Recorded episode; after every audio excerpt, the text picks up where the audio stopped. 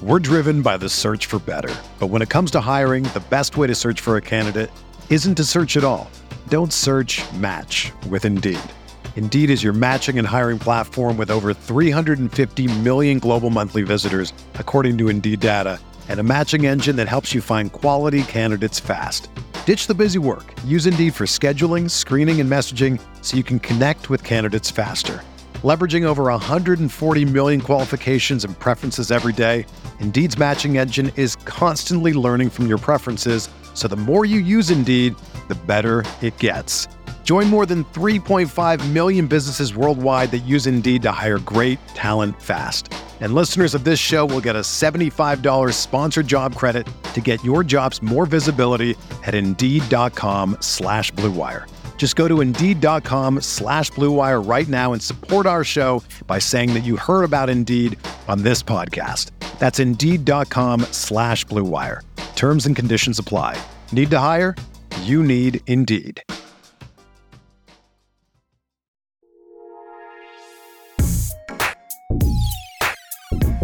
All right, what's going on, everybody? I'm gonna just, you know what? I'm cutting right to the chase today. No one of these long, normal spiels. I got some storytelling for you, boys and girls out there right now. It is about 11 o'clock, little past 11 o'clock, Tuesday night, doing this on a Wednesday morning drop. Last two episodes, maybe ever, that I'm gonna do in Florida down here, final week down here. If you've been listening to this podcast, you already know I am no longer, I'm kind of homeless. Well, I'm living in a hotel, so I guess I'm not homeless. But this has been an interesting journey to say the least. You probably could hear it right away in the sound. But anyway, like I said, last two episodes, Talking Buffalo podcast down here in Florida. I got my man Joe Yerdon. Well, I have him on every Friday. We do Casual Friday.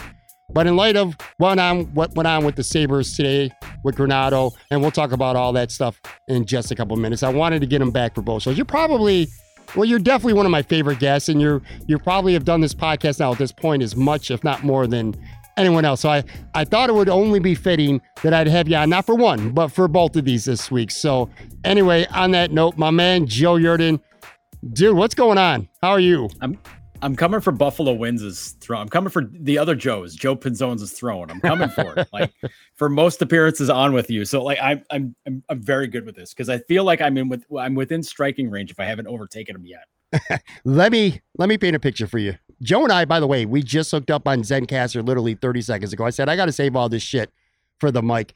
He could see me, you can't. You can only hear me. I am outside, literally in the dark, with the exception of this tiny light in my face from the hotel that I, have been staying at. And uh, Joe, look, I, I, try to have consistency no matter what's going on in my life. I, I, try to be consistent and having at least two episodes, if not more, per week. Usually it's Tuesday and Friday. I flat out could not record for Tuesday, so I wanted to make sure that I got something for Wednesday. So on Tuesday afternoon, I hit up Joe and I said, "Yo, man, I know you do my Friday show, but do you think you could be available to uh, do this show as well?" And he said, "Yeah, sure." um, we would do it late tonight. Well, it is now late tonight. I swear to God, bro. So I know the, the easy answer would be like, well, why don't you just do this in your hotel room? Well, I can't because my son and my wife are there and they're not going to hear me blab on for an hour. They'll drive them fucking crazy. Plus, I got to turn the air conditioning off. They can't talk. So that that's out of the question. I'm down here in the lobby. I literally have searched for over an hour now for a quiet place to record and there's just not one available. People are coming in and out. I'm getting mad like they're doing something wrong. I mean, these are paying customers. I'm saying, dude, I'm staying here for free. This shit is comped, okay? Not because of me, because my wife or company, they put us up in these hotels for, uh, you know, the relocation and all that stuff back to Buffalo coming up at the end of the week. But anyway, there's just nothing available. There's people drinking and gabbing everywhere. There was this one mm-hmm. little quiet spot. So I pulled out my mixer and I started to get ready, and not two minutes later, this old dude and two little kids, I swear to God, it can't be more than five, six years old, wait, come in the room. two little kids? Yes, little kids. Oh. Five, six years old, man. Come right into the spot I was. He turns the TV on it again. I get it. These are customers. They're paying good money to stay here. But yo, 10:30 at night. This is, that's what I'm saying. You got two little girls, get their asses in bed. They should be sleeping, not running around the goddamn hotel lobby. So there was quite literally not a single place for me to record. But me being the dedicated podsman that I am, continuing my search, I went into the weight room. I said, all right, well, that should be quiet. Well, there's no table, there's no chairs, it's impossible. Then I come outside and I'm like, all right, well, this is kind of quiet, but probably I'm sure the mic is picking up a lot of air conditioning sounds and stuff like that. The problem is, is that it's wet. So then I had to go inside and I had to get like five towels and clean this fucking table for like a half hour and put my mixer on a towel and my laptop on a towel so I could hook up with you and talk. But at the end of the day, not day, because now it's almost the end of the night, I'm here. So now I am outside of a hotel. Now people are actually looking out the window already and they're already looking at me too. Jesus, I just got started, guys. Come on. Anyway, he's got a mic on. He's got the light shining on him. What the hell's going yeah, on? I look here? like a star. They're like, who the hell is this idiot That's right, right, now? Just sign autographs. You don't have to tell them who you are. But Let- anyway, let yeah. them let them guess who you are, and then just sign that autograph. That's Well- what my dad would always do. Yeah, that's true. Well, they'd be guessing for quite a long time. But anyway, My, my my dad is not Spanish in any way, and somebody somebody thought because he came back from Myrtle Beach one weekend because he was all tan, they thought he was Chichi Rodriguez. My dad is six foot two. He's Right. not Chichi Rodriguez. Okay, Chichi Rodriguez is like a five foot five, you know, golfer from from Latin America. My dad is not Chichi Rodriguez, but he still signed the autograph and say, "Hey, Chichi," and he did the little like sword dancer thing. Like it was great. let me let me give let me give you some forewarning and let me warn people listening right now. Lots of things could go wrong right now. If it rains, I told you this, I'm I'm screwed. If it rains, I'm It's gonna be a short screwed. I'm probably out a mixer or laptop's gonna be a really short pod. I am using free hotel Wi-Fi. So far, so good, but you know how that could be. So that might get Mhm. sketchy. Hopefully it doesn't. So far, you sound good. I don't know how I sound to you.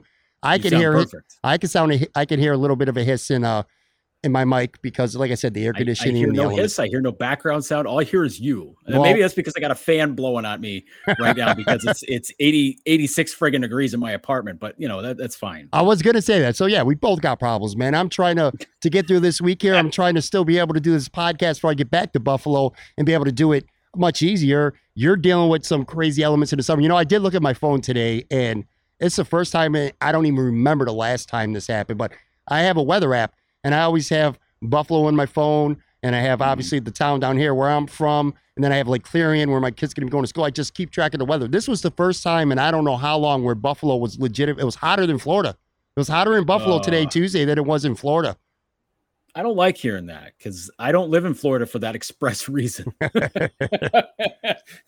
people like you complain about heat here, and people are like, "Oh, geez, it's hotter here or here or here." Like, right, great. That's why I don't live those places. Other than like Portland or Seattle, where it's like 116, like that's abnormal craziness. Like that's that's climate change being like, "Hey guys." Fuck you. like that's that that's Mother Nature being like, I told you guys I was coming for you. Now I'm here. But Yeah. like this, like this is just normal summer crap for Buffalo, but I still hate it because I can't I can't cool off. I can never cool off with this. It was kind of funny and ironic um, going on Twitter and social media on Tuesday and just seeing so many people complaining about the weather. How soon Buffalonians forget, man. You freeze your ass. Now, I know some people don't mind the winter, but a lot of people out there freezing their ass off. Then it gets this hot and don't like that either. Nope. Hard No, I love winter. I love like even when it's really bad winter, I'll be like, whatever. I can just layer up. I can put it. I can put five sweatshirts on and a, and a winter coat. Great, great. Like it still stinks. Like your face is chapped, but who cares? It's fun. you can get warm. Like my apartment will be in winter. It might be minus thirty outside, but my apartment will still be sixty-eight degrees. Yeah. In summer, I want it to be sixty-eight degrees, but instead it's eighty-six or eighty-seven. Like no, no, thank you. Not what I want. Well, again, it's not like it's not hot in Florida. I was just pointing out, you know, it is hot. Right. It's actually was hotter in Buffalo. You start to get used to some. You know, one thing, and by the way, we're going. This is not going to be a particularly long episode, but like I said, I wanted to make sure I got something out. I wanted to make sure I had Joe on to to talk more specifically hockey today because Friday's kind of casual Friday. I mean, we'll talk Friday about the Sabres too because Granato and Kevyn Adams are both speaking to the media Thursday, so we'll be on the air and we'll tape our show after that. But that's also about our starting five and just a lot of other things that we like to talk Having about. That. It's yeah, casual. Yeah, it's casual, man. Exactly. So today's a little more straightforward, and again, this will be uh, shorter. But one thing I do want to point out: when you're used to something, whether it was something you were growing up, or maybe it's just something you you got used to as adult, and then it changes. Like maybe it's because of where you live, you switched apartments, or, or if you had a roommate or relationship, whatever, whatever it may be, and you're just something is different. You kind of you go nuts a little bit. One quick little tale about this hotel, and, and I know I'm not going to get no sympathy. I've been kind of spoiled. So for the last five years, I've lived in a two bedroom complex, and the cool part about it is that we've had two bathrooms. So going to the bathroom was never a problem. Well, now we've been in this hotel for I don't know what, about 10 days now. And we only got one bathroom and we're like literally ready to kill each other. And it's most people only have one bathroom. I get it. But when you're used, you know what I'm saying? But when you're used to something and then you don't have it, like we we went out to we had a nice dinner earlier this evening. We both had to go to the bathroom, long story short, at the same time. And I'm sitting there going crazy, having to wait. When you get used to something and then you don't have it anymore, you know what I'm saying? I'm I'm kind of going through all these phases. Then I'm thinking about going back because when I do go back to Buffalo, I'm going to be staying for at least a while with uh with my parents, and they got a tiny house, beautiful Oh, beautiful place, but it's a tiny house. That's a, that's a whole other thing. It's man. a tiny house, and it has one small, not even one big bathroom, one small bathroom, and Mm. no air conditioning. Oh. And again, I've had central. Well, you're going to be sharing my complaints soon. yeah, you can't live down here. Literally, you ain't living down here without central air in Florida. Mm. Um, I know it's not as necessary in Buffalo, but guess who's going to get it in the Buffalo Sunday night, and it'll be the fourth. Guess who's going to get up Monday morning at about 9 a.m. and take a ride to Big Lots or or Walmart or somewhere, and is going to come home with a small uh, window air conditioner in his uh, back seat of his car, which just got shipped to Buffalo today. And uh, guess who's going to have a window air conditioner in his fucking little makeshift bedroom, like literally within 12 hours of getting into Buffalo? That that That's- answer was. was- I'm, I'm going to tell you right now, as a guy who went out and looked for a small air conditioner today, Best Buy is your best shot. Best Buy? Because the other place, yeah, Walmart had zero. Uh, Lowe's had a very minimal stock. Uh, there are lots of window units at Best Buy though. Like I was, I was looking for a roller one that I could roll from like my living room to my bedroom. It's because whatever I got, I got different reasons for doing that. But, uh, but window units were plentiful and they were cheap. So I mean, cheap comparatively. Like a, a roller unit costs anywhere from 400 to 550. So uh, a window unit was about 180. So you're you're good. Like just go to a Best Buy. Like just make sure it's a Best Buy that's still open. But outside of Best Buy, it's not an easy find right now in Buffalo. Eh, not really. No, I mean, I che- I mean, I did a very limited search. Like, I was like, "There's a bunch of stores in this one set area. I'm just gonna go to these places. If I can find something, great. If I can't, forget it. Like, that's fine." um, but what when it came down to it, I still cheaped out for a $95 very tall fan that was like, "Hey, it can cool your entire room." Great, perfect. That's what I want. I don't want like a like a giant air conditioner. that I gotta I gotta change the water out of it every 25 minutes because it's so goddamn humid. Like I don't I don't need to be waking up in the middle of the night to like basically eh, it's a horrible comparison, but it's like basically trying to change a diaper in an air conditioner because like once it goes off and it's like, oh, it's full of water, I can't use it anymore. Like I'll be sweating and I'll be like, what happened? What's going on? All right, this thing's full. Great, thanks. So I I didn't want that. So I was just like, let let me see if I can make do it fans. I've been able to do it every other friggin' summer here, but like these last two days, I was just like, no, fuck this. I hate this. I hate everything about this.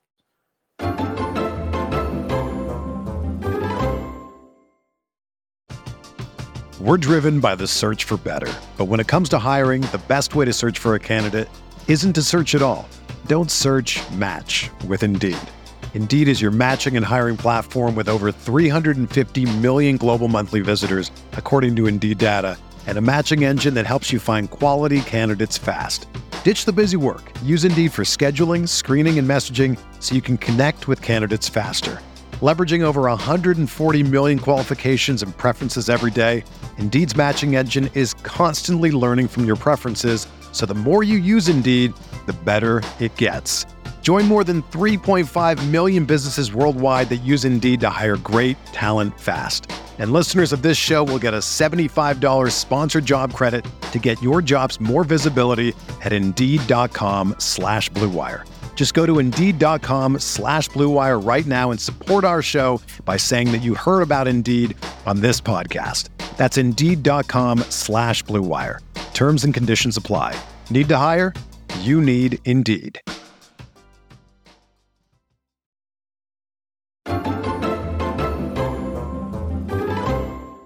All right, back with Joe Yerdon. All right, let's get down a little bit of business here. Don Granato, to the surprise of essentially nobody. I mean, if, if you've been listening to this podcast and you've been hearing Joe talk about it for weeks, if you've been following other Sabres media members, stuff like that, you, you, you knew this was coming. But Don Granato, officially, the interim tag has been removed, and he was named the uh, 20th coach in Buffalo Sabres franchise history. I've read per several reports that it's going to be a three year deal. And I think this is now the he's like the sixth permanent head coach since Terry Pegula took over. Like I don't know, what was it, 10, 11 years or so? 11? Yeah, yeah. Yeah. So let's let's start here, I guess. Um, I, again, I'm gonna preface this by saying I, we all know that there's nothing surprising, but given this team, the state of the franchise, and everything, are, do you think it's the right move? Are you are you happy with it? Now I know there's going to be other dominoes that you're probably going to want to see fall. Maybe we'll talk about a few of those in a minute as well. But just generally speaking, like, what are your initial thoughts to hearing this news right now? Oh, we whoa, whoa, whoa, whoa, whoa, whoa, whoa, whoa, whoa, whoa. Hold on a Okay, second here, okay, Joe. Hold okay. on. Waiting, how did waiting, I how waiting. did how did I not start this fucking podcast off literally by saying this? Do you remember if if, if it wasn't the fear of, of taking too long right now, I would dig up the sound clip from last Friday's show. What did I end our show with? Last Friday, You- casual Friday. You 100% said we're going to have a coach by next Friday. yep, I You said 100% said, like uh, full marks. Full marks to you for being like we're going to have a we're to have a coach by next Friday. I And was like, absolutely- I don't know about that, man, but Self high five. Self high five to me. Yeah. That's right. That's right. That's right. Diamond Dallas Page, self high five. you can't see it, but I just gave the symbol to Pat. But uh, but but full marks to you. You you were hundred percent correct on that. We were I and I was doubting it because they kept dragging their heels. Like it's been months. It's been months. You figured like if they were going to do this, they would have just done it a while ago. But uh, but no, no, you nailed it. You nailed it. You said by next Friday they would have it. They would have a coach in place. Yeah, you got it. something was going to go on. By the way, that quickly, that Diamond Dallas page, is that a little bit of a reference potentially to our starting five on Friday? Little spoiler alert here because we're going to be doing our favorite wrestlers. Maybe. I- yeah, it might be. It might be. I don't know. He might sneak out of my list. I don't know. Let me come clean with you though, buddy. I, I I guess I had no fucking idea. I'm just gonna be completely honest with you. I was just throwing something against the wall. I did say last week. I said by the time we tape next week, something significant is gonna happen. Whether it's a new coach, an Eichel trade, a Reinhart trade, something. But yeah. Anyway, it went down. What are your initial early thoughts right now? Well, I'm I'm I'm mostly glad they got it out of the way uh, because I, I I think the the big expectation that this was going to be Don Granato's job, uh, unless somebody came in and just absolutely blew their hair back uh, with an interview, and you know Don, you know the, the the way the team played once he took over as the interim, that showed a lot of. Uh, I don't know what the right word is for it. Showed a lot of what he's about. I think because you know from his history as a as an NTDP coach, uh, as a USHL coach, yeah, I mean you can't really take his his career as an assistant in Chicago. Like that's that's that's one thing or another. But uh, but his his career as a guy who develops players, uh, fantastic. And I think you saw a little bit of that where you know where Ralph, you know, you know Ralph's whole thing was just basically like this is my way. And if you don't play my way, you're not going to play. Like it wasn't my way or the highway because he's a little bit more, you know, savvy than that. But, uh, but it was basically like, no, we're going to do it this way, and that's the way it's going to be. And instead, in Don's, you know, in Don's eyes, like, you know, the season was, you know, they weren't making the playoffs. That was not happening. They were in the middle of a, you know, what ended up being an 18 game losing streak. I think they were about 12 or 13 games into that when when Kruger was fired. So, you know, you're basically just taking over and just being like, all right, what can I do that's different here, which is basically everything. Do just do anything that's different and figure it out from there. And he did. And he basically told the guys, "Hey, listen, go out there and play. We'll figure it out from there." Like you, you're not working systems. You're not working. You know, you're not getting in deep with stuff when you're an interim coach because you don't know how long you're sticking around for. But the guys played hard. They play, you know, a lot of guys that they're counting on to eventually be players here, whether it's next year or two years down the road, played really well. So you're taking that and you're like, okay, maybe this guy's got something going on here. And the play, you know, and that, you know, whether that lead, whether that led to Adams and ownership saying like, all right, let's just let's just restart this. Let, let's start over again or not. We don't know. Like we'll we'll never hear that answer from from Terry and Cam. Like that's fine. But uh, but but they trust Don. They trust Don Granato to do that. They trust him to get some of these guys that haven't produced as prospects the last few years to be producers now. You know, Mittelstadt looked great.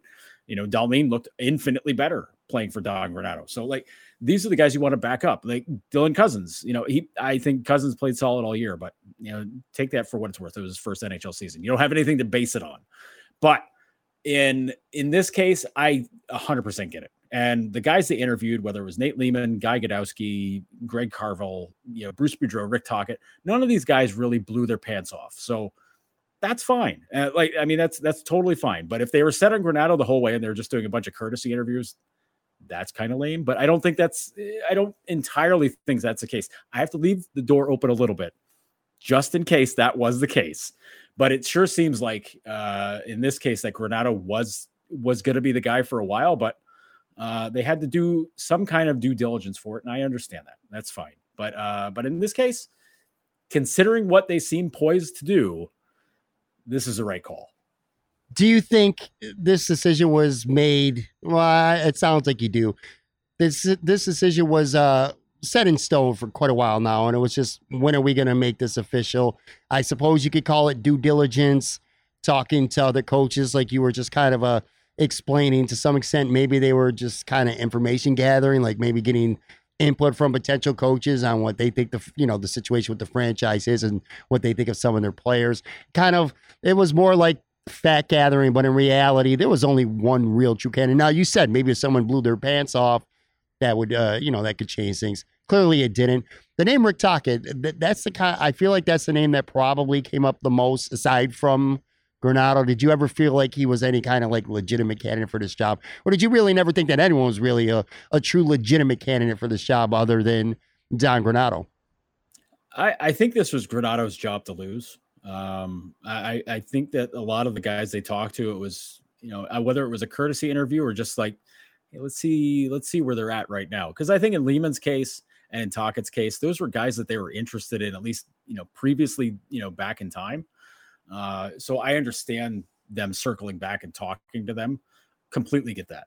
Um, but I, I think when it comes down to it, that that Don was their guy. And if you were dead serious about somebody else, especially when you consider some of the veteran guys that were that they that either they were considered or they were connected to, whether it's Boudreau or um, Tocchet or even even Jack Capuano, who Ottawa denied them from even talking to. Not that I think Jack Capuano was the right call for, for this situation. I think if anything, that would have been that would have been a reason for whoever was left still on the ship supporting the Sabres to jump off. And that's I know it sounds like a knock on, on Cappy, but Cappy's a great guy. Love Cappy. But to get a team pulled out of the muck and the mire here, he's not the right call. Like that's that that he's the absolute wrong call. But Ottawa saved them from themselves, I guess. But um but this was really this was really on Don. And I think this was, you know, like they knew what they had. They had a they had a known quantity and nobody else really impressed them. So you know, for, I, eh, from their aspect, yeah, I guess I guess they did do due diligence, but you know, they took a lot of time. They took a lot of time to get this figured out. And you know, listen, I you know maybe it's just all you know painting putting lipstick on a pig for for what they're doing, but um, but you can't say that they didn't do anything. Like I like this is this is the whole thing with the Sabres that like the, the bar is like underground to get over. And you can just say that like well at least they talked to some guys this time. And say like well yeah hey they, they did something more than they did last time. And you know that that's the way it goes. But uh but i mean you can't really you can't really argue with don just because the the and it you know it's the it's the thing that's it's one of the handful of things that's still left hanging in the air is the what they're going to be next season what kind of what the roster makeup's going to be and what they're going to have it if it turns out to be the way that we all think it's going to go, like Eichel's gone, Reinhart's gone, Ristolainen is gone, it's going to be an entirely very young team. That's the right team to have Don Granato in charge of because he'll get the right habits, he'll get the right stuff out of them, and get them going in the right direction. Where which is something that didn't happen with these guys before. Do you um? All right, so I, I want to be clear here. I'm not whatsoever critical of the Don Granato hire. I like it. I personally would have made the same call, I think, given the state of the franchise. That said, I don't think this should be completely dismissed. Do you think this is the best case scenario for Terry Pegula, not even just from a hockey standpoint, but also, I mean, let's face it, money matters too from a financial standpoint because he was already going to pay Kruger. And some of these guys that you've mentioned and some of these bigger name guys, like a, a or a Bruce Boudreau and some of these other people would have costed him some money. Whereas I'm sure what he's paying Granato is probably less. Maybe, not a ton less, because I mean, he did get a three year deal. I mean, that's not nothing. I mean, it's not a mega deal by, not even by hockey standards, but eh, it's not a huge deal. Do you feel like business at all played some role in this decision? And obviously, the fact that the team looked different than uh, under 28 games than they did under Kruger. Like, let's just say, for an example, Joe, that let's just say he took over in those 28 games, they were no better. You know, they they still looked lethargic or whatever, and he can't hire Granato. He's got to go out. He's got to pay Kruger, and then he's going to go out and have to make some kind of splashy guy. I feel I feel like he saved some money with this. So in some aspects, besides just hockey, this is probably the best financial situation for him too. Do you agree with that? Yeah, no, I 100% agree with that. I think this this works out very well financially, especially given uh, Rod Brind'Amour, who's Carolina Hurricanes are like on the precipice of being a you know continual threat for the the, the Stanley Cup every year uh, signed for 1.8 million dollars, which is what he was making before. And you know, he was a Jack Adams finalist. The, you know, like that's that kind of stuff for me is you know, it's it's Brind'Amour wanting to stay in a good situation, but it's also like, man, you got to help your other coaches out. You got to get paid, man. right? Like that. It, it's kind of the it's kind of the players' association sort of you know any players' union thing. Like you gotta you gotta help everybody else out get paid. Now like that I mean that hasn't stopped other guys from getting paid. Kruger I mean, based on a uh, one season as a head coach, got paid a lot of money, like over three million dollars a season for a guy that had one lockout shortened season under his belt. Oh boy, like I don't know who he's competing against for that job, but like that's that's a big payout, and like they still they got to pay him what one two more years for that. So eh, I, I think it it just by happenstance, but also maybe by good fortune, this works out that like they they get a guy in for three years ideally they're probably not paying him more than two million dollars. I have to think. Um, you know, dep- I mean, it all depends, honestly. Like, you know, it depends on Granato's agent and how shrewd a negotiator they are. It depends on if there's a poison pill in the contract, which has been rumored for what the last three coaches last two or three coaches and the GMs, like they've they've had some poison pill. This even goes to the Bills. I mean, you think of Doug Marrone's thing where like, oh hey, they fired him. Oh, by the way, he gets an extra five million dollars for getting fired. Right. You know, like that, like that whole thing.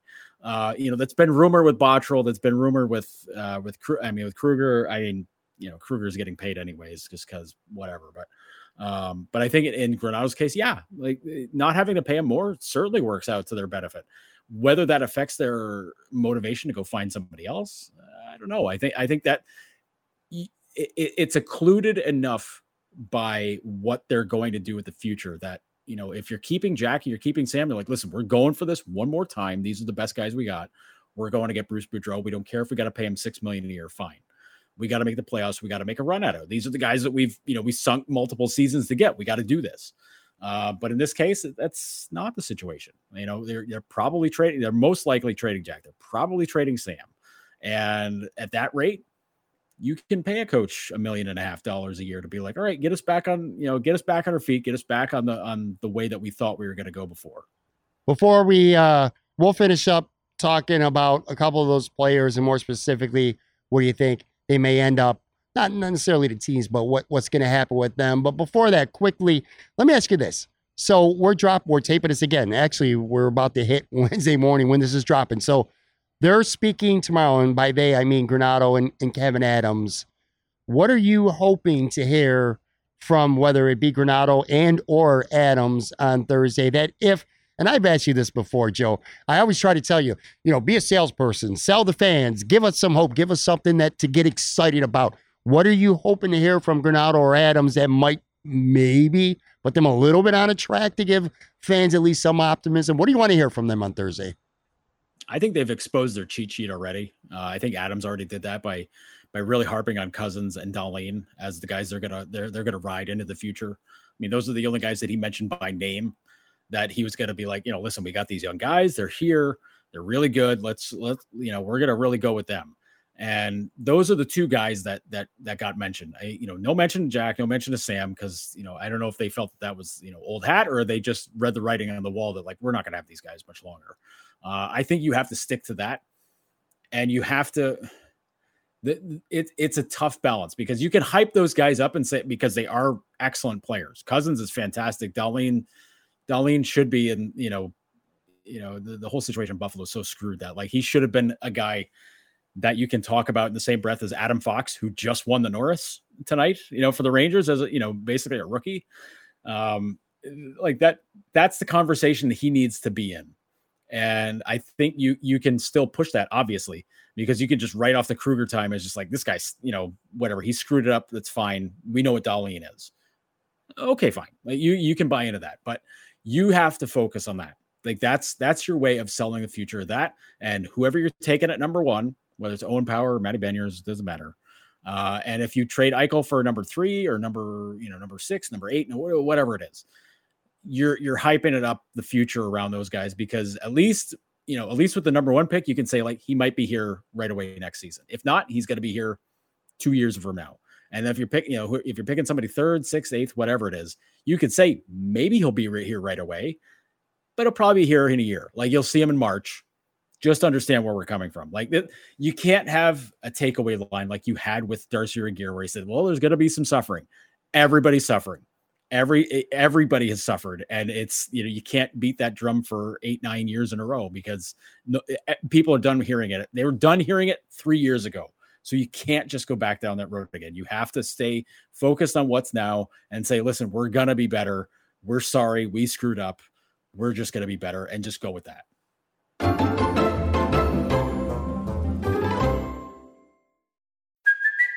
it's Kaley Cuoco for Priceline. Ready to go to your happy place for a happy price? Well, why didn't you say so? Just download the Priceline app right now and save up to 60% on hotels. So, whether it's Cousin Kevin's Kazoo concert in Kansas City, go Kevin, or Becky's Bachelorette Bash in Bermuda, you never have to miss a trip ever again. So, download the Priceline app today. Your savings are waiting.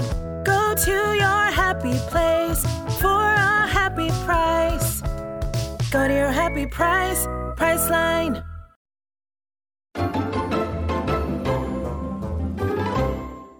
I want to paint a picture for you that worries me about the short term future of the Buffalo Sabres that I feel like doesn't get talked about enough. We spent so much time talking about Jack Eichel and where he's going to head up. We spent a, a lot of our podcast last Friday talking about that, and you concluded that Anaheim would be a great fit, and you, I, I think, very accurately ran off what some good pieces would be in return. But that aside, Jack Eichel this past season didn't really factor much. It didn't factor literally anything into the Don Granato era.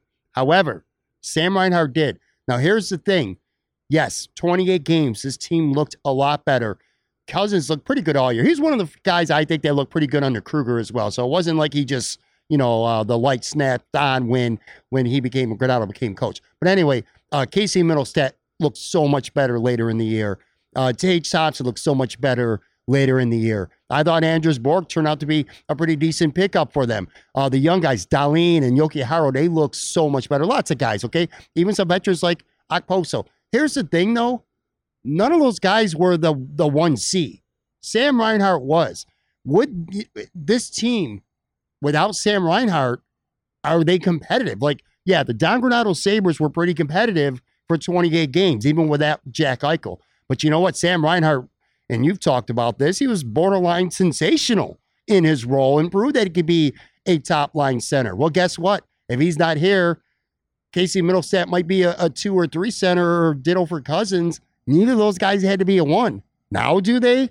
I mean, are, are you going to go out and find yourself through free agents or trade for a 1C? So if they were to lose Sam Reinhart, I, what I'm saying is this I think Sam Reinhart should get a lot of credit for the reason why Don Granato Sabres were competitive. Now, yeah, the, the young guys look pretty good for sure, but you know, a lot of the pressure was off them because you had Sam Reinhart playing those top line minutes and playing as well as he did. Is that something that worries you a little bit about losing Reinhart? Because we already know what they're like without Jack Eichel.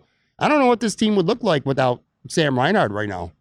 Yeah, if they lose Reinhart, they, you know, and again, this all hinges on what they get in return for trades. Um, uh, there's no doubt about that. Uh, but if you lose Reinhart and you don't have somebody that can that can eat those minutes at at at one C, they're in for trouble. Like unless they have like a whole team unit where it's like you don't have a number one line necessarily, but if you got two number twos and two number three lines, okay, like that you can you can run with that. You're pro you're you know at the very at the very best, you're probably looking at possibly you know, maybe a run at ninth or tenth in the East, I guess. But like, I mean, you you got you have to look at their division and just say like it's going to be an uphill battle, regardless. Like they they're in the most evil division in hockey. It was that way before, It was that way before they had two final two Stanley Cup finalists in their in their division like they do this year. Right. You know, like you know, Florida got way better. You know, Montreal's in the Cup final. Toronto was the best team in the North Division all year. Uh, Boston was the best team in their division. Like it, it, you know, that right there tells you like if they can get to fifth, wow, congratulations, you friggin' did something great. You know, and Ottawa's going to be better. Detroit's still going to stink.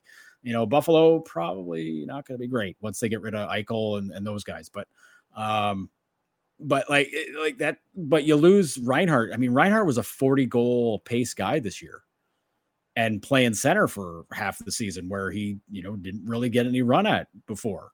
So I mean, a lot of it without me, Jack too. A lot of it without Jack. Yeah. I, one of the critics, you know, some of the critics out there might say, "Well, he he's ridden the coattails of Jack which is kind of ridiculous." But anyway, mm-hmm. that's actually you can't even argue that anymore. You know what I'm saying? Nope, nope, nope. And you know, like that's that's the whole thing. And like I think that's with hiring Granato, you've got you now have a guy in your in the fold where you can say this guy wants to keep Sam. Like this guy wants him as his number one center.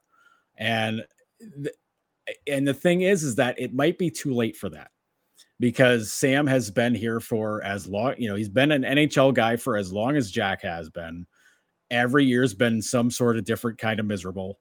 There's been, you know, tons of losing, tons of drama, tons of nonsense.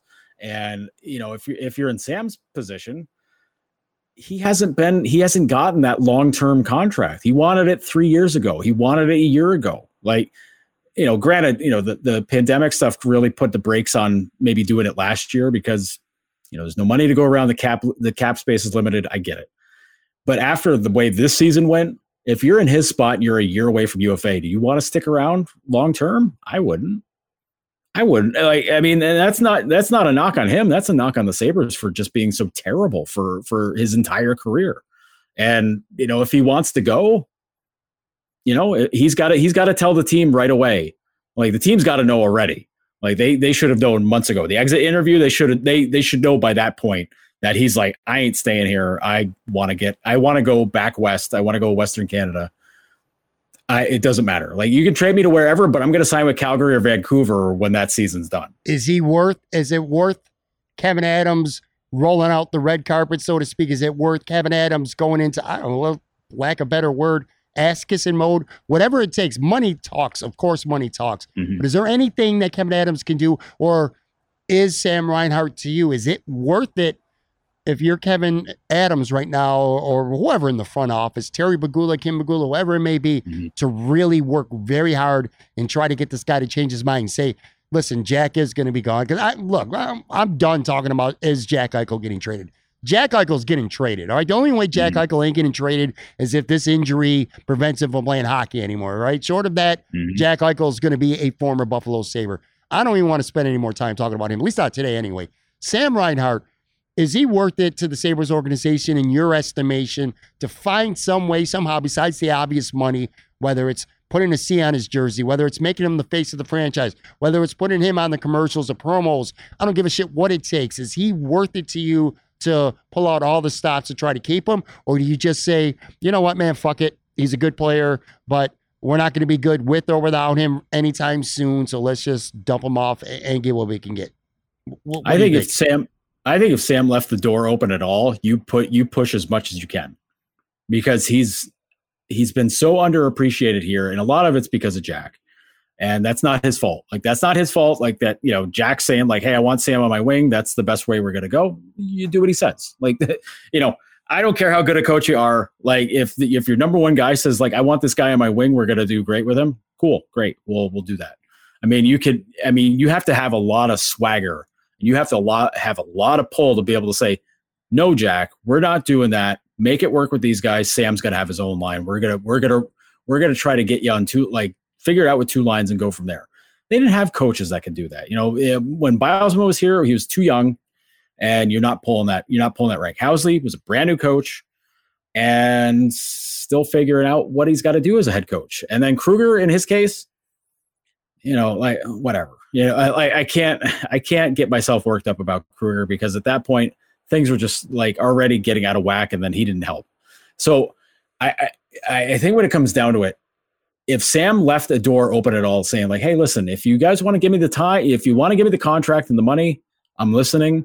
Push in. Like just do it. Like don't break your back for the future to do it. Um, and obviously, if you trade, you know, when you trade Jack, you're losing 10 million against the cap to do it. You're taking some money in back in return, but whatever. Um, but if you if you got to pay, if you got to pay Sam like Skinner money, okay. Like I mean, I, I feel okay with that just because you're you're going to cut out another. You know, you're going to cut out Eichel with that, and Dahlin, you're probably signing him to a to a bridge deal. Same for Jokiharju because you don't, you know, you're not committing long term to them yet because you you got like you got to tell them you listen, you got to prove it. Yeah, we you know we we think you're part of the future, but like we ain't committing seven eight years to you now. Like you know, show us that like what what we saw for a year and a half was an aberration. Show us that show us that we're wrong. Basically, you know, it's not necessarily a prove it, but it's basically like show us show us that you ain't like that. Like that's that that's what it is. And you know, in Sam's case, like listen, I mean, centers that score at a 40 goal pace are so rare. They're so rare. Like McDavid and you know, Draisaitl barely plays center these days. He's always on McDavid's wing.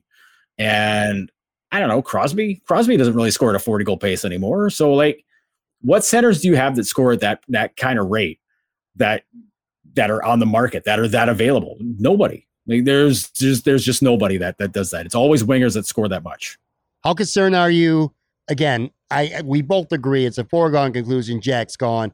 I think we're close to saying the same thing about Sam Reinhart, but at least there's mm-hmm. a I don't know, maybe the, maybe the Sabres have a, a, puncher's chance. You know, you never know. Maybe you catch him with one right hook late in the fight and and the whole thing turns around. Very fucking highly unlikely though, but it is at least possible. I mean, being real here. That said, so let's assume those two guys are going to be gone. How concerned are you that we've seen some guys just not be able to handle the pressure of you know being the guy? Casey Mittelstadt looked like a really good player late in the year, but you get mm. rid of Eichel, you get rid of Reinhart.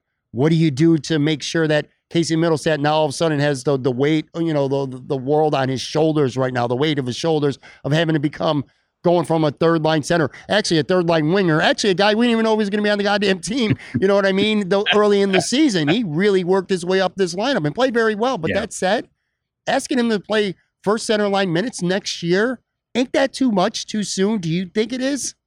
You got to go out and you got to get somebody. If you're going to lose Eichel and you're going to lose Reinhart, is the pressure really on Kevyn Adams? Go get somebody so that Dylan Cozens or Casey Mittelstadt don't have to assume that role this soon, or should they be ready? No, I no. You have to you you have to find ways to cover them. You you cannot like that was the big problem with Mittelstadt from the get go was that they drafted him and like he showed off at World Juniors, and you're just like, wow, look at the talent, the scoring ability, everything, and you're thinking like, well, all right, there's our number two behind Jack. Like that, that's the immediate thought because you know Reinhart was stuck as a winger, he can't hack it at center, whatever, you know, and you're thinking like, all right, Casey's got to be our number two and he wasn't ready for that. Like certainly not. You know, he didn't play enough games in college. He didn't play enough games, period, to be able to get enough of a dossier to tell you that like he, you know, where he can hack it. I think now you have a better idea, and I think where he belongs is a third line center. I, I don't, I don't think he's a top six guy. Um, yeah, no. Granted, he could prove that wrong to me next year. Great, I hope he does. I would love to eat my words on something like that for a guy that I really like, that I think has a ton of talent to be able to do that. I would love that. You know, it's not it's not something where I get dunked on later in the you know in the future. Like if I get dunked on, great, I'll eat it. Yeah, dunk, dunk on me, man. That's dunk on me, man. Yeah. I'll, yeah. I'll, be Shawn Bradley. I'll just stand under the under the net, and Shawn Kemp can just posterize me repeatedly. Fine, great, like that's cool. I'm I'm down with that. But I, in this situation where Dylan Cozens is what 20, and if he's your presumptive number one center, I don't know how comfortable I am with that. Like yeah. I think that's you're asking a lot of of him to to step out of that and to, and to shoulder the weight of being the number one guy in the power play. Uh, you know, the number one guy, you know, playing the most minutes are forward, maybe being a PK guy on top of that. Uh, like all those things. That that to me says you're throwing a lot on his plate and saying like, "All right, buddy, go get it." I don't like that. Like that that idea to me, like you can work him into it as the season goes, but uh, doing it right off the hop, I don't like that at all. Um, but that's the like that's the unfortunate spot that you're in. And it, again, it all depends on what you get back for Eichel and, in trades and you know the other guys in trades. Like it all depends on what you get back in return. If you get somebody that can just eat minutes for a year or two while Cozens gets ready, You know, I think of Anaheim, like if you get a guy like Adam Henrique, who you know won a lot of people over as the captain of Canada for World Championships. You know, Canada ended up winning gold after it looked like they weren't even going to make it to the you know they weren't even going to make it to the playoff rounds. Um, you know, he makes a ton of money, but like if you're trading Eichel to Anaheim, you got to take some money back. Fine. If you got to take Adam Henrique back, great dude, perfect room guy, awesome guy. Like you'll never catch me saying a bad word about Henrique ever in my life. Like that dude is that dude is great. And you know, if he's got to be your number one center, yeah, that's not the ideal situation. Like he's not a number one. Like that that's just not his job now. But if you if you're doing it to shield Cozens, fine. If you're doing it to shield Mittelstadt, fine. Like that you can do that. But to to, to ask those guys to be your top two line centers, you're going to get them rolled because if you're putting Cozens against McDavid's and all those top line guys, Ovechkins, all these guys, if you're asking them to like go against those guys and defend them and score, you're asking for a lot of frustration. And that I don't think you need those guys to do that on a situation where a team's probably not going to be good. Do you think there's as big of a market out there for Jack Eichel as most people in Buffalo seem to think? Do you think from a league wide standpoint? And I know we hear Elliotte Friedman talk about and Darren mm-hmm. Mm-hmm. you know, the national guys talk about it semi regularly. But as a whole, do you think this market out there right now for Eichel is as big as most people in Buffalo, including myself, think that it is? Or do you think because of the neck and the way it's being handled and a lot of uncertainties that maybe that market ain't quite as big as we think it is, which if I am correct about that, and I don't know that I am, I want your take on this. That's setting Kevyn Adams up to get a lesser return than the average Sabres fan is going to want, which of course, is going to really piss off a lot of people too. But what, what, what do, do you think that market is big right now? What do you think? I, I think the market is big enough. Um, I mean, you, I don't think you're going to have 25 teams calling you about that. Um, and you know, the Nick thing is a big deal. Let's not let's not hide around that. That's a big deal. Uh, just because what's out there right now is very clouded. Uh, you know, based on what the team says and what Jack's, you know, what Jack said before that's very cloudy. Like you don't know what's what, what's for real because it's all it's all grandstanding. It's all whatever. Um, but there are teams out there that they're just like, hey, listen, if he wants to do that, great, cool. We're gonna get a guy that's that's a top ten level player that's under contract for the next you know four or five years. Fine. Well, you know we can eat it for a year, and if he comes back and he's an MVP level player, great, cool. We got him. you know, we've solved a problem, a long term problem very quickly and may not have had to pay a, like the, the the premium price that you think you have to. But like that's that's where Buffalo's part comes into play because they're still gonna they, and they still have to. Like it's not like they're you know it's not like they're begrudgingly doing this. They still have to treat him like a premium asset uh, because he is because we know how good he is when he plays. Everybody knows it. Like that's not a secret. Um, but eh, but as far as the as far as the market goes, this is where the flat cap thing for the next few years really hampers things because if you don't have a contract that you can send the Sabres way that kind of balances things out for the ledger, you're in a tougher spot. You know, I mean, you know, there's not to, it doesn't sound like there's to be any compliance buyouts. Doesn't sound like there's to be any kind of relief for teams, which I mean, you can argue is kind of bullshit because nobody expected the cap to be flat for, you know, four, five, six years, whatever it ends up being. Nobody expected that. Like, you know, maybe this is something that changes in the next year or two. I mean, fine. I that that would be fine, but um, but I think in this case, like if you can make if you can make an Eichel deal work now, and you can get him in, and the, the deal works great for both sides, get it done. Like that, as far as I'm concerned, get it done. I know there's questions about the health, and the cynical part of me still says that like once he's traded, he'll be like, yeah, you know what? Yeah, next sucks, but you know maybe maybe I can just rehab it out. Maybe I can just do it that way maybe he really, you know, if he's dead set on the surgery, if the team lets him have it, great, cool. Like that's your problem now. But uh, when it comes down to it, you cannot take a lesser package. You absolutely cannot do it. It killed Jason Botterill's career when it came to O'Reilly, and that was that was that whole thing is. I, I can't wait for the the backstory for that the actual happenings there to to come out at some point in the future. I it's not to me say that I have knowledge of what happened, just my own assumptions that that call came from a higher up. Get him the hell out of here. Like he doesn't want to play here. Fine, screw him. Um, but in Jack's case, like this is this is a whole other this is a whole other thing that's got a lot more background and a lot more stuff. So if you can if you can pull off the deal and get the pieces that you need, friggin' do it, man. Like because this this relationship is done. I feel which he kind of just answered for me. I was just going to tell you, I feel like this might be one of the most dumbest rhetorical questions that I've ever asked in, I don't know, 340 episodes or whatever the hell I'm at of this podcast. Is there, in your estimation, literally any chance whatsoever that somehow, some way I've written it off? I'm sure you're about to as well. Is there anything the Sabres can do to make to find common ground with Jack and say, yeah, you know, you're our franchise guy, you've been our guy, you're one of the most talented players we've ever had on this in this organization. Is there any freaking thing they could do whatsoever to get this guy to to to want to stay? Because I don't think he hasn't come out and said it. We haven't even heard reports where he, Jack Eichel's directly said, "I want out." We're all assuming it for very good reason. Is there anything the Sabres can do, in your estimation, at all, that uh, is, is going to make Jack not want to get traded?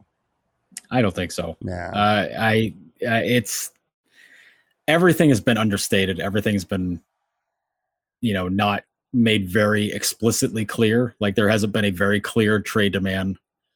You know, that's fine. Uh, the, the Sabres have come out and said, you know, listen, if Jack wants this surgery, you know, you know, like we don't agree with that because our doctors and his doctors don't agree with that. Like everything is everything that hasn't been very clearly stated has been stated otherwise that they're not on the same page. It's irreparable, and I just don't see it working out. Like this, you know, what I'm gonna say is gonna sound like conspiracy theory laden crap or you know like i'm giving away some kind of information. I will make this very clear. I am not. I'm not giving away any information. I am not you know making clear of like one side or the other. It's fine.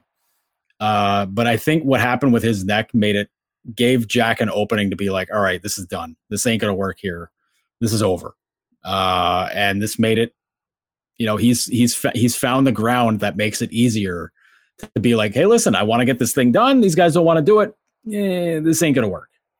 And you know, if the Sabres give into it, like I think that's the only way that like they find any sort of saving face is they give into it. Then Jack says, All right, you call my bluff. I guess I'm gonna do this. But you know, if it comes out on the end and doesn't work, then you know, it sucks for the Sabres, sucks for Jack. But if it comes out, you know, one way or the other, I just I it, it, it's it's a it's a point where I just don't think the Sabres are willing to go that far with it. And Jack's found that he's found a thing that they're just like, yeah, they won't go for this. That's fine. And you know, again, that's all me thinking it. It is in no way grounded in fact. Like I cannot make that clearer. And I know this can get clipped up to be like, oh, geez, Jordan said this whole thing. Like, oh, Jesus Christ, he said like, no. But like, if you're in Jack's shoes and it's been six years and it's been this dog shit, wouldn't you look for a way? Like, I mean, uh, that's where I come back to. Like, you look, you're you're looking for a way and it's like you haven't shown me any reason to not you haven't shown me a reason to to believe that you've got it figured out because it's been six years you ain't got shit figured out let it you know like just be like this is it uh, this ain't gonna work i mean yeah six years and best case scenario the sabres ain't a playoff team for two years and that's best case scenario so now you're now you're talking eight years. One last topic I want to hit on, and I feel like I'm running with the devil here, playing with borrowed time, being out here. Mm. Again, if it rains, I'm screwed. Our internet's been all right. There are a couple of people who are enjoying some beverages inside who are Don't clearly they are clearly looking outside, wondering what the hell I'm going on. By the way, props to you on drinking some little Bud Light seltzer. Not even a sponsor of this podcast, but uh, I'm gonna throw that out there, Joe, with a little late night baby. beverage here. I got towels. I'm surrounded by towels. I'm just trying not to get wet out here. But yeah, all right. So here's here's what I wanted to hit on, and then I'll end this by talking about. Uh, I'll hit on what we're gonna talk about on Friday's show. But all right, so Rasmus Ristolainen, okay is he? And you when you talked about Sam Reinhart, you used the word underappreciated quite often, and I completely agree with you. Mm-hmm. To some extent, do you think Rasmus Ristolainen is at least somewhat underappreciated? Now I know Sabres fans, he's the punching bag, and a lot of it's deserved. Okay, I'm not saying that. A lot of people think he stinks, but I also know a lot of former Buffalo Sabres. It, it kind of reminds me a little bit too of of former Buffalo Bills players who we couldn't get out of this town fast enough. And then they go somewhere else and they have so much success. Like I remember London Fletcher, he would have a million tackles. Yeah, but he never made an impact play, whatever. He went to the Washington Redskins, was a very good linebacker there. Lots of guys like that. I mean, God, I could go on forever just naming Buffalo Bills during the draw. Jason Peters, same deal. You overrated tackle, yada yada. Goes to Philly, and he's going to be a Hall of Famer now. Not saying Right. Rasmus Ristolainen is ever going to be a Hall of Famer, but do you think to some extent, because of all the losing and him kind of being the face of the defense at least for so many years, and he hasn't played well at for stretches, but he has played well for other stretches. I think anyway. You know, I'm not the most brilliant hockey mind on the face of this earth, but I've seen some stretches where he plays reasonably well. Do you think he's one of those underappreciated guys who just uh the fans just need to blame somebody, or do you feel like 95% of it or more is is deserved when he gets shit on? Because he probably gets shit on more than any other Buffalo Saber I've seen personally in recent memory. I think when he gets when he gets dumped on, it's earned. Do you? Uh, but I, I think the attention that he gets is is too much, um, uh, because he's seen as for a lot of for a lot of fans, he's seen as the pariah. Like he's the reason that makes it. He's he's the guy that's making everything bad, and that's not the case. right. That is that is hundred percent not the case. But to me, he's the perfect example of what everything has gone wrong here since the Pegulas took over. Because he was he was so young when he was thrown in, you know, with Ted Nolan's when Ted Nolan was coaching the team to be the number one guy. He's playing 20 minutes a night on the worst team ever assembled in Buffalo history. You know, the 14, 15 Sabres. Like he's playing a ton of minutes there. 15, 16 Sabres even. Like he's playing 20 minutes a night on, on that team, which weirdly enough is the best team of the of this run since you know since the Pegulas really took over. Like that's their best you know 81 point season. Like that's their best team. But he was put in a position where no matter what he was doing it was always done with the thought of like just listen just savor bacon you know bang the puck out of the zone just dump it. Just you know do whatever it does to make it make it easier on yourself just get done with that. And then he gets he gets a big extension based on how he played there. And if i'm in his shoes and if i'm that age if i'm paid five million dollars a year to play how i played before i'm going to keep doing that. You know i'm going to keep playing that way. It's like well geez if i made five million dollars doing it this way i'm just going to keep doing that and if that's not the right way well that's on the team that's on the coaches that's on everybody else so to me that's he's the ultimate example of not developing the correct way and that to me is is the biggest problem with with Risto is that he was just put in a position where he was he was bound to fail no matter what. And now he's in a position with the team that, you know, with the last few years with teams that are got to be better. You know, they've got better defensive crew around him. Like he doesn't have to be the number one guy, but he's counted on to be the number one guy, and that's not right. And that's, you know, it's unfortunately reflective upon him.